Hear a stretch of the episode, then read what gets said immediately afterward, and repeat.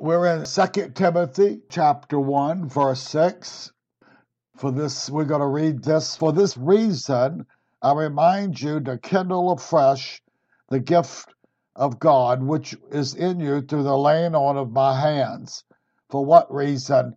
His mother and grandmother had great faith in the Lord, and he's seen that in Timothy. And of course, the gift of God or gifts of God imparted to him by prophecy and the laying on of Paul's hands. Okay, so he's simply reminding him of these things. We all must remember that callings and gifts and duties that God gives us, we have a responsibility. If we continue to serve the Lord and to do His will, they're fine. If not, one can lose gifts and ministry. One can backslide and lose his own salvation. So, all these people that think they're once saved, always saved, and assured of everything God gives them, they live in gross sin and they go back to some prophecy that was given to them years ago. Well, that prophecy doesn't apply anymore. God Himself made the condition of prophecy. He said, At any time, He was speaking to Ezekiel and Isaiah, at any time I pronounce or prophesy good concerning a people or a nation, if they turn to evil, He said, I will relent or repent of the good I intended to do them. And if I pronounce judgment on a person or a nation, He said, if they repent and get right, I will hold back and will not judge them. So it's how the person is uh, in today. It's not their past visions and experiences. They don't mean anything if they're not kept up to date. Everything can be lost in the spiritual realm if not held on to with Christ. The branch that does not stay in Christ and abide in His Word and continue with Him, the Father will cut it off and it will be cursed and others who have not been in Christ or who have backslidden and have come back, they are grafted into the vine again. The determination is the branch. The vine is always the same. The branch has the responsibility to stay in Christ and fight the fight of faith and walk out this pilgrimage. And if he does not, he cannot bear the fruit of Christ. He cannot have Christ in him, helping him. Therefore, the Father cuts him off from Christ. That's called having grace given to you in vain. There is no irresistible grace. There's a lion shepherds. Everything God gives has conditions to it. Now, the gospel itself, the condition is one sided. God made the plan. But people have to receive it or it does not work. So there is no irresistible grace. We abide in Him or we do not abide. The person that's born again has a new spirit or renewed spirit because Christ is in him, but he still has a will and he still has his person and he can reject it or follow it as long as he wants. There is no overwhelming power that changes a person's will. The new man uh, has the will to serve the Lord. It wants to. And the old man, the cursed part of the nature we still deal with until the resurrection or the rapture, it always desires the world and the flesh. And we, in our will, have the decision to make. So we are encouraged by the epistles. 40% of the epistles and gospels tell us to do something warns us what happens if we don't, encourages us to put on Christ and put off the old. And he's appealing to the Christian's will because he has the responsibility and the choice to do this. So that's in his person, it's never touched.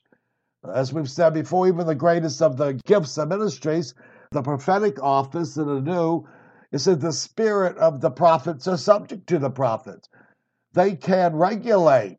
They're not overwhelmed. They don't have to speak what God gives them. They either yield to it, to the Spirit, or they refuse. And the same in the negative realm. People choose what they want to do and who they want to yield to.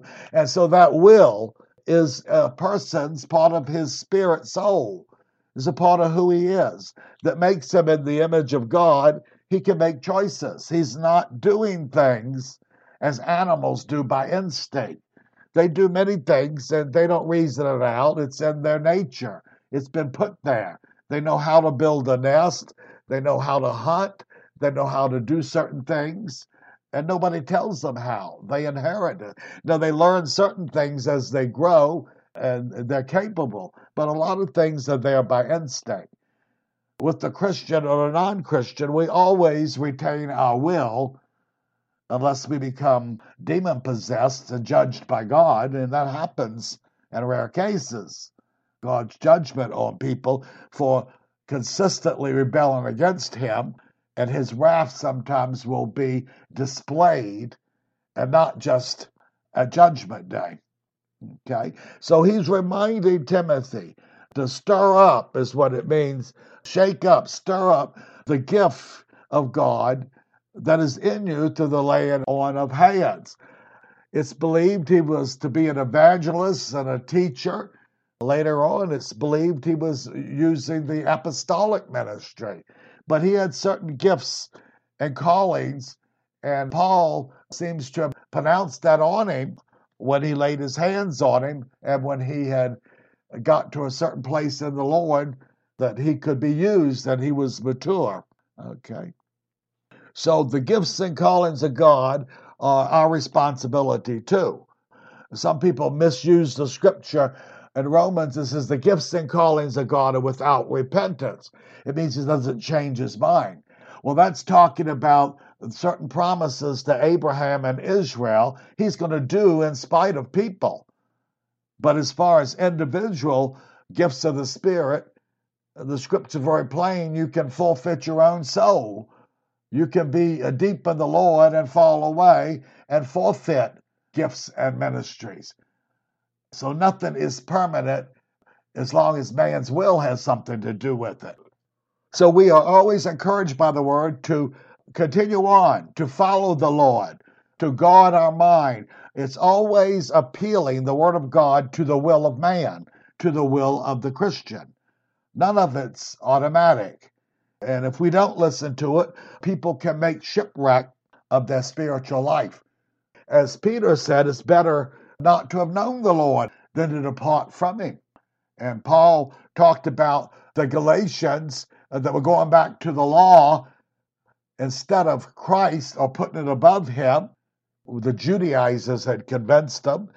He said, I pray that Christ is formed in you again, implying some of them lost their salvation because they were deceived and went back to an old order Instead of faith in Christ, they were trying to go back to the law and be justified by it, which they could not be, uh, simply because it was another covenant and had been abolished, is not in effect anymore. The Hebrews are warned the same way. What are you going to go back to? Not only will you try to go back to the law, you'll trample the blood of Christ to do it. You will insult the Holy Spirit. And he said, What kind of punishment do you think you'll get? Under the law, people were put to death by two witnesses. What greater punishment do you suppose you'll get if you turn your back on the Lord? Well, he's implying you'll get a greater one. Yeah. People who have known the Lord and backslid and are not coming back, many of them don't. Their punishment, uh, judgment day, will be far greater than the average sinner because God will hold them accountable for the excess grace they were given and being twice dead and despising his Christ. So justice is going to come into effect one day. Every idle word that a person utters that has not come to the Lord and serves him, he's going to answer for that word. He's going to answer for every sin. That's justice and holiness. God keeps records in himself. He knows all all the time. It's going to be an awesome thing for people. As Paul said, who can abide the wrath of the Lord? Well, nobody can, actually, but they'll have to take the punishment that's going to be given to them.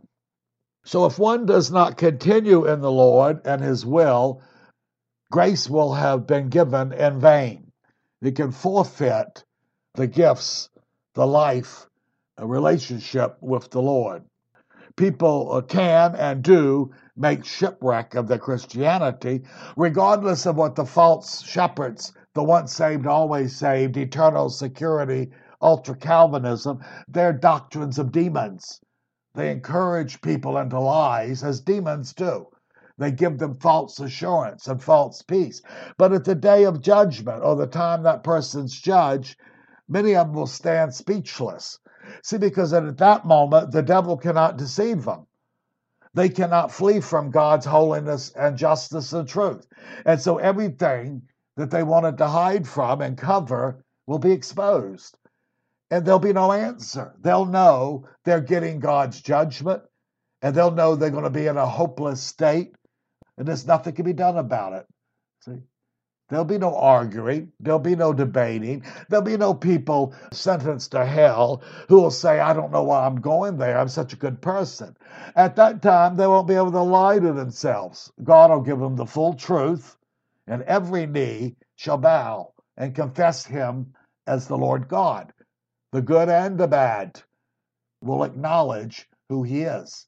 Even the demons recognize that were cast out of heaven that there's a judgment day to be carried out. They're already under darkness and spiritual misery, and everything holy about them as angels was removed. But as they said to Jesus, Have you come to torment us before the time? They know there's an appointed time they're going to be cast into the lake of fire and be tormented, everlasting punishment. And that's going to be the reward for the wicked who do not follow the Lord nor submit to him. They'll be sentenced and placed in the same place uh, with the devil and his angels or demons. So we have to be careful that we do not forfeit what God has given us, that we continue and abide.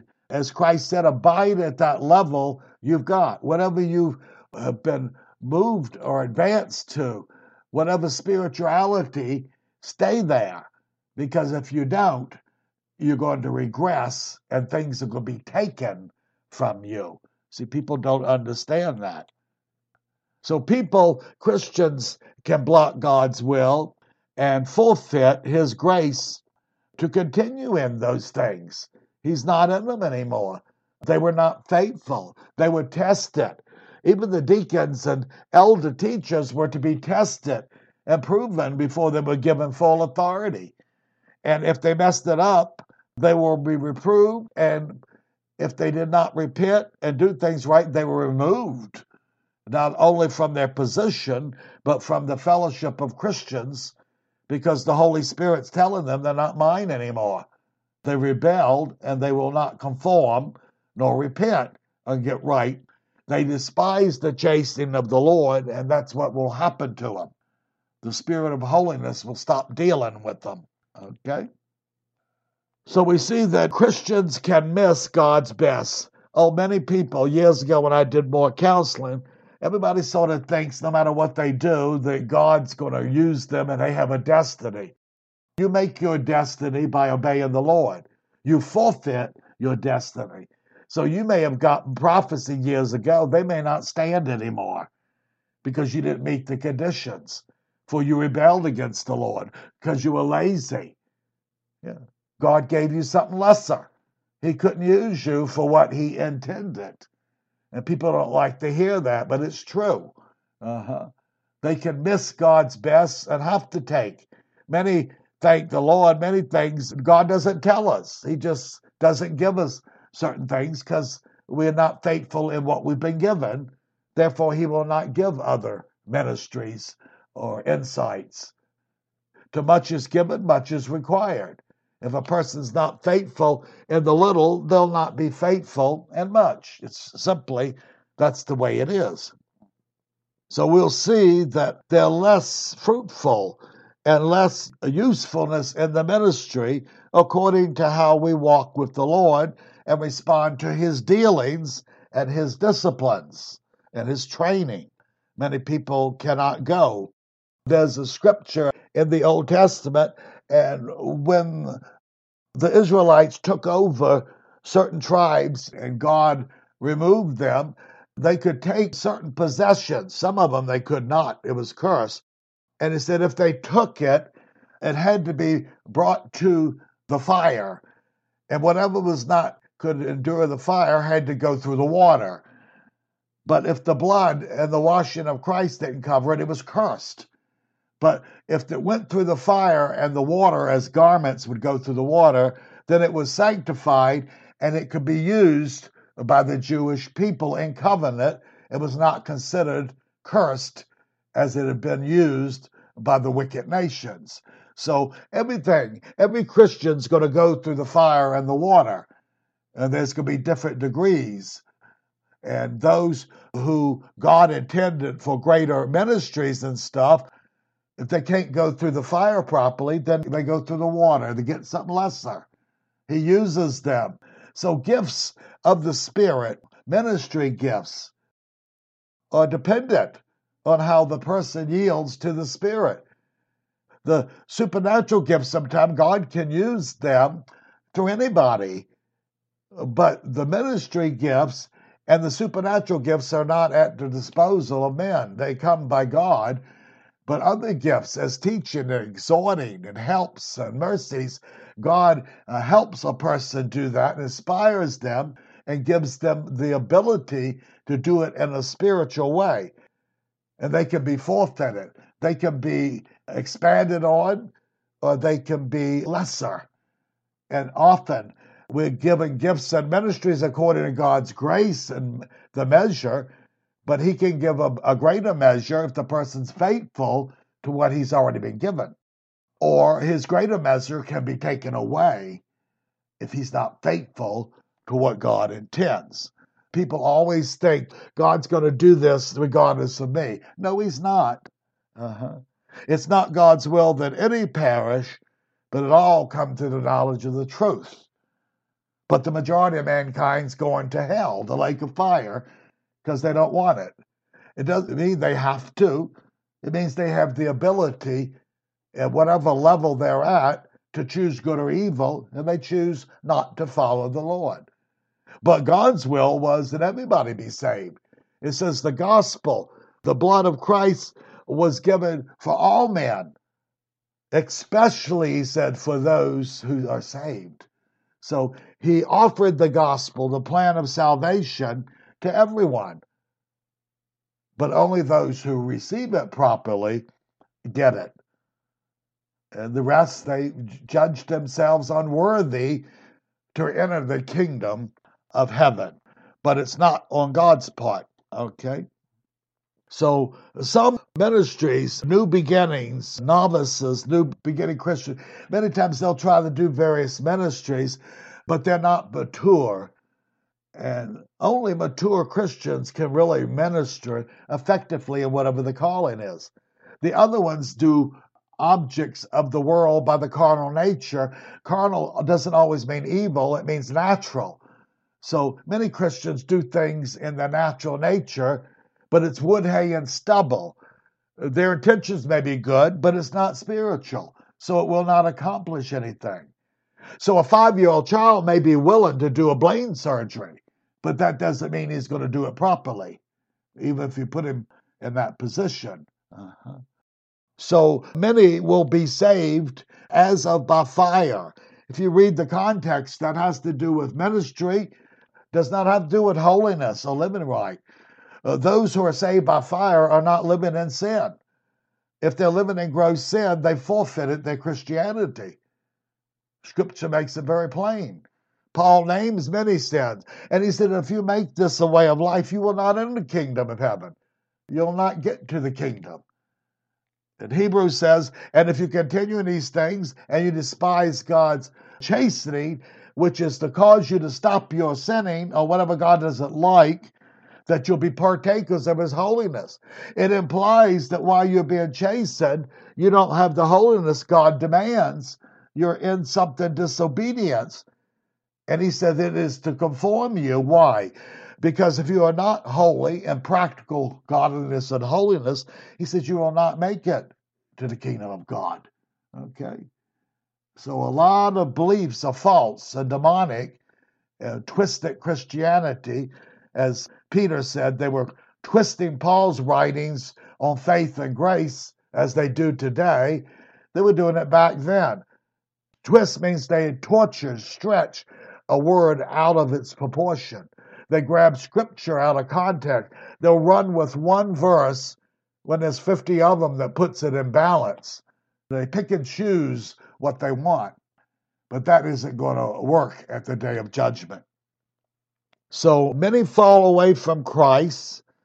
Some come back later, and sometimes years later. But there's years of usefulness are gone, fruitfulness. As Paul talked about, the longer he stayed in his body, he wanted to depart. He had a desire, but it was more fruitfulness for his ministry and work, and he was storing up treasure in heaven. So he said, Let it be, whatever God's will is in this matter, he'll take me when he's ready. But he saw that any delay was more credit to him as he kept serving the Lord he would be rewarded more later for all the things he did. And so many people miss years and they often quote a scripture out of context uh, God will restore the years that the cankerworm has eaten. You have to put it in its context. If God takes years and decades to train a person for the apostolic ministry, he can't do it in one or two days while the person's on a deathbed and maybe repented and tried to get right with the Lord. He's not going to restore those ministries. It's impossible. Ministry gifts determined uh, by how the person yields and how they're trained. They're not automatically dumped on someone. Okay? So it's good that God accepts those in general uh, who have come back to Him. In both covenants, He encourages the backslider to repent and come back. And sometimes there's consequences and there's punishments. And that's God's business. Okay? But some come too late uh, because they don't have the time for God to train and work them for what He originally intended. Uh-huh. He may have intended something a lot better. So if God intended to make some apostles and some evangelists and some teachers, but they refuse to do what he requires. One soul, 30 years earlier, he was called to go into deeper ministry. He failed, but he came back to the Lord. He backslid. I know of certain cases. And God did not have the time to do what he did. So he makes another vessel out of him. He finds something else for him to do. And that's why Paul says sometimes he had not obtained perfection and he said, forgetting those things behind, let us press on. So a lot of the regrets and the consequences of us not following the Lord, nothing can be done about it except for the learn the consequences. But he said, forget them. There's a time when repentance is proper and God has chastened us and told us the facts then he gives us something else to do. And we need to concentrate on what He's given us. We're responsible for now what God's done. And the past failures, they're either forgiven or they're not. And as someone said a long time ago, when you're driving a car, if you keep looking in the rearview mirror, you're going to wreck. So a Christian doesn't need to stay in the rearview mirror. It's okay to glance back once in a while. For a lot of these failures, and things that we've done and been forgiven, there are lessons to be learned to keep us from repeating these things and seeing the consequences of what happens if we don't obey the Lord properly. Okay? So God did not have the time or the will to do what he originally intended for many Christians because they backslid or they were slow in learning and he couldn't use them. They did not respond properly. Man's will and yieldedness is required in every ministry, in every spiritual walk with the Lord. Man must give his consent, or the graces do not work. The grace of God is given in vain if people do not yield to it and do what he expects them to do. So it takes God many years for certain ministries to prepare people for it. And He can't do uh, something that maybe took a decade to repair or prepare for and do it in three months. He's not going to do that. There are no miracles like that because that has to do with the character and the yieldedness and the maturity of the person being dealt with. Okay? So, gifts, character, experience, maturity are needed for the higher callings or for the perfecting of a various calling. Even if you don't have a high calling, if you have gifts of mercies or hospitality, they can be perfected and matured as far as spirit's concerned. Okay? Or they can be lessened and inefficient in many ways. So these things, uh, us, we need to be ready for every good work. So if there's failure or questions, we get our failures forgiven, our sins, and we forget those, not to let it hamper where God has us now. So living in regret is never going to accomplish anything. It's it's like Jesus said about worry. It doesn't add anything. So there has to be certain regrets and consequences to teach us lessons. When a child steps into the street as a four year old and you warned him and then you spank his little butt, he remembers from the pain not to go on the street. Oh, he may want to go on the street, and he may like to if he could get away with it. But his main concern is, I'm going to get spanked if I go into the street. And there are lessons in the spiritual realm that teach people those things. There are consequences, and if you've had been burnt once, you'll understand the pain of being burnt, and you'll try to avoid that if you have any kind of wisdom. Okay, let's go to Jeremiah chapter 18 verse 3 and 4. Then I went down to the potter's house, and there he was making something at the wheel. And the vessel that he made of clay was marred in his hand, in the hand of the potter. So he made it again into another vessel, as it seemed good to the potter to make. God was telling Israel at this time there are certain judgments and certain things because of your rebellion you're not going to get and you're not going to go into, but I'll do something else. It was God's intention that the Jewish nation all be priests. Uh-huh. But they failed in their rebellions, and Levi got the priesthood. And even Moses said, Would to God that all of God's people were prophets and prophesy. He originally intended all the Jewish covenant people be priests and be a light to the Gentile world. And the Jews failed generation after generation, and God went into the church. Instead of blessing the Gentiles and being a light, they cursed them and thought they were better. And God warned them several times. As Stephen said when he was going to be stoned, you always resist the Holy Spirit like your fathers did. So God got enough of it and he went to another plan. So they missed the first plan or what God intended. Uh-huh. And now the body of Christ supersedes that covenant. Individual Jews can come into the covenant, but as a nation, they forfeited many things. Uh, they will be dealt with as a special nation during the millennium. But that's when the church is gone, the body of Christ. He'll deal uh, differently at that time. So it said he was spoiled this uh, work in the potter's hand. I did pottery years ago, and if you've ever done it, when you first start, it's hard to get something moving. So a lot of times you try for a bowl, and within seconds it's all ripped around your hand because if you don't move right and properly, the centrifugal force throws the mud everywhere, the clay. But you learn after a while how to do that. Well, it's implied it was the, the object being formed was at fault. We have the perfect potter, but they would not submit to the working of his hand, and therefore God made something else of them. He intended to do something better, but they would not yield to what he was doing. So again, the Lord can restore if there's months and years, many things that is done as we repent. But as the time goes on, there's a limit to things that he will or can do for certain ministries or certain people. So God cannot make a great vessel in ministry in a month.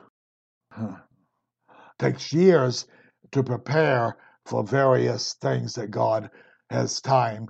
He needs time. We need experience, trying. We need overcoming and warfare and understanding the discernment between good and evil that is not naturally discernible. Uh-huh. The baby Christian cannot discern certain things. People can give him a gift of money and he thinks it's all from God. But he may not know that that person's trying to manipulate him and bribe him and use him. But as a Christian matures, he's able to pick out certain things. And if he can't, if he's in the right spirit, the Lord will discern it for him, as Peter did with Ananias and Sapphira. Okay. Verse 7 For God has not given us a spirit of fear or cowardice, but of power and love and discipline. God does not give his servants immature ministry. He's talking about people have no business ministering until they're a mature Christian. There's certain things they have to learn and drink the milk of the word. Babies simply drink the milk and poop, and that's about all they do until they can grow properly. Uh-huh.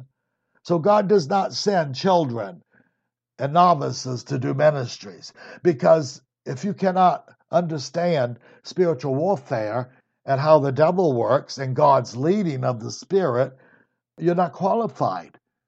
And God doesn't expect that. He says, grow on the milk of the word. Learn to obey and submit to your parents. Learn to obey and submit uh, to the church leaders if you're a beginner, that they can instruct you and help you until you're they're making disciples of you, hopefully for the Lord.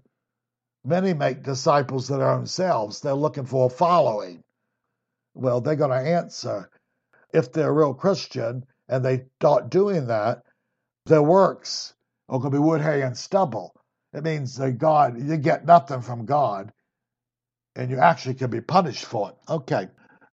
So he gives what? Not this fear, but he gives power, love, and discipline. The empowering of the Spirit is for boldness. Many people talk about the baptism of the Spirit, and all you hear about is speaking in tongues. The main purpose of the baptism of the Spirit was for boldness to minister the gospel because you're going to be persecuted and hated by the world when you do it. When you got these popular ministers popular with the world, well, uh, Jesus said, so what? He said, the false prophets, everybody spoke well of them because the false prophets lied to him and told him everything was fine when they were wicked. And they did it for money and influence and many ministers do it today. Many the popular ones that you hear of on TV, they're false shepherds. If you study scripture, you'll find that they are missing scripture.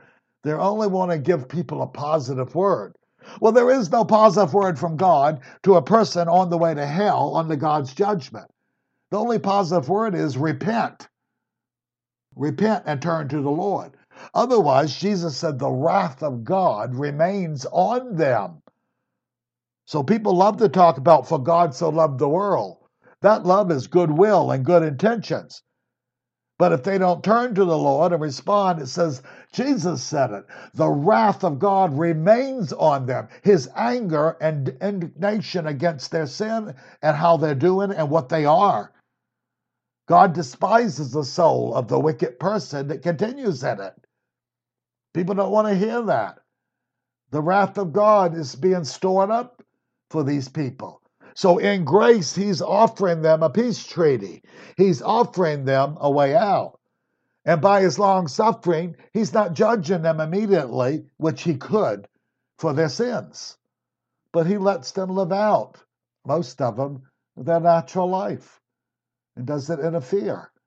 Uh-huh.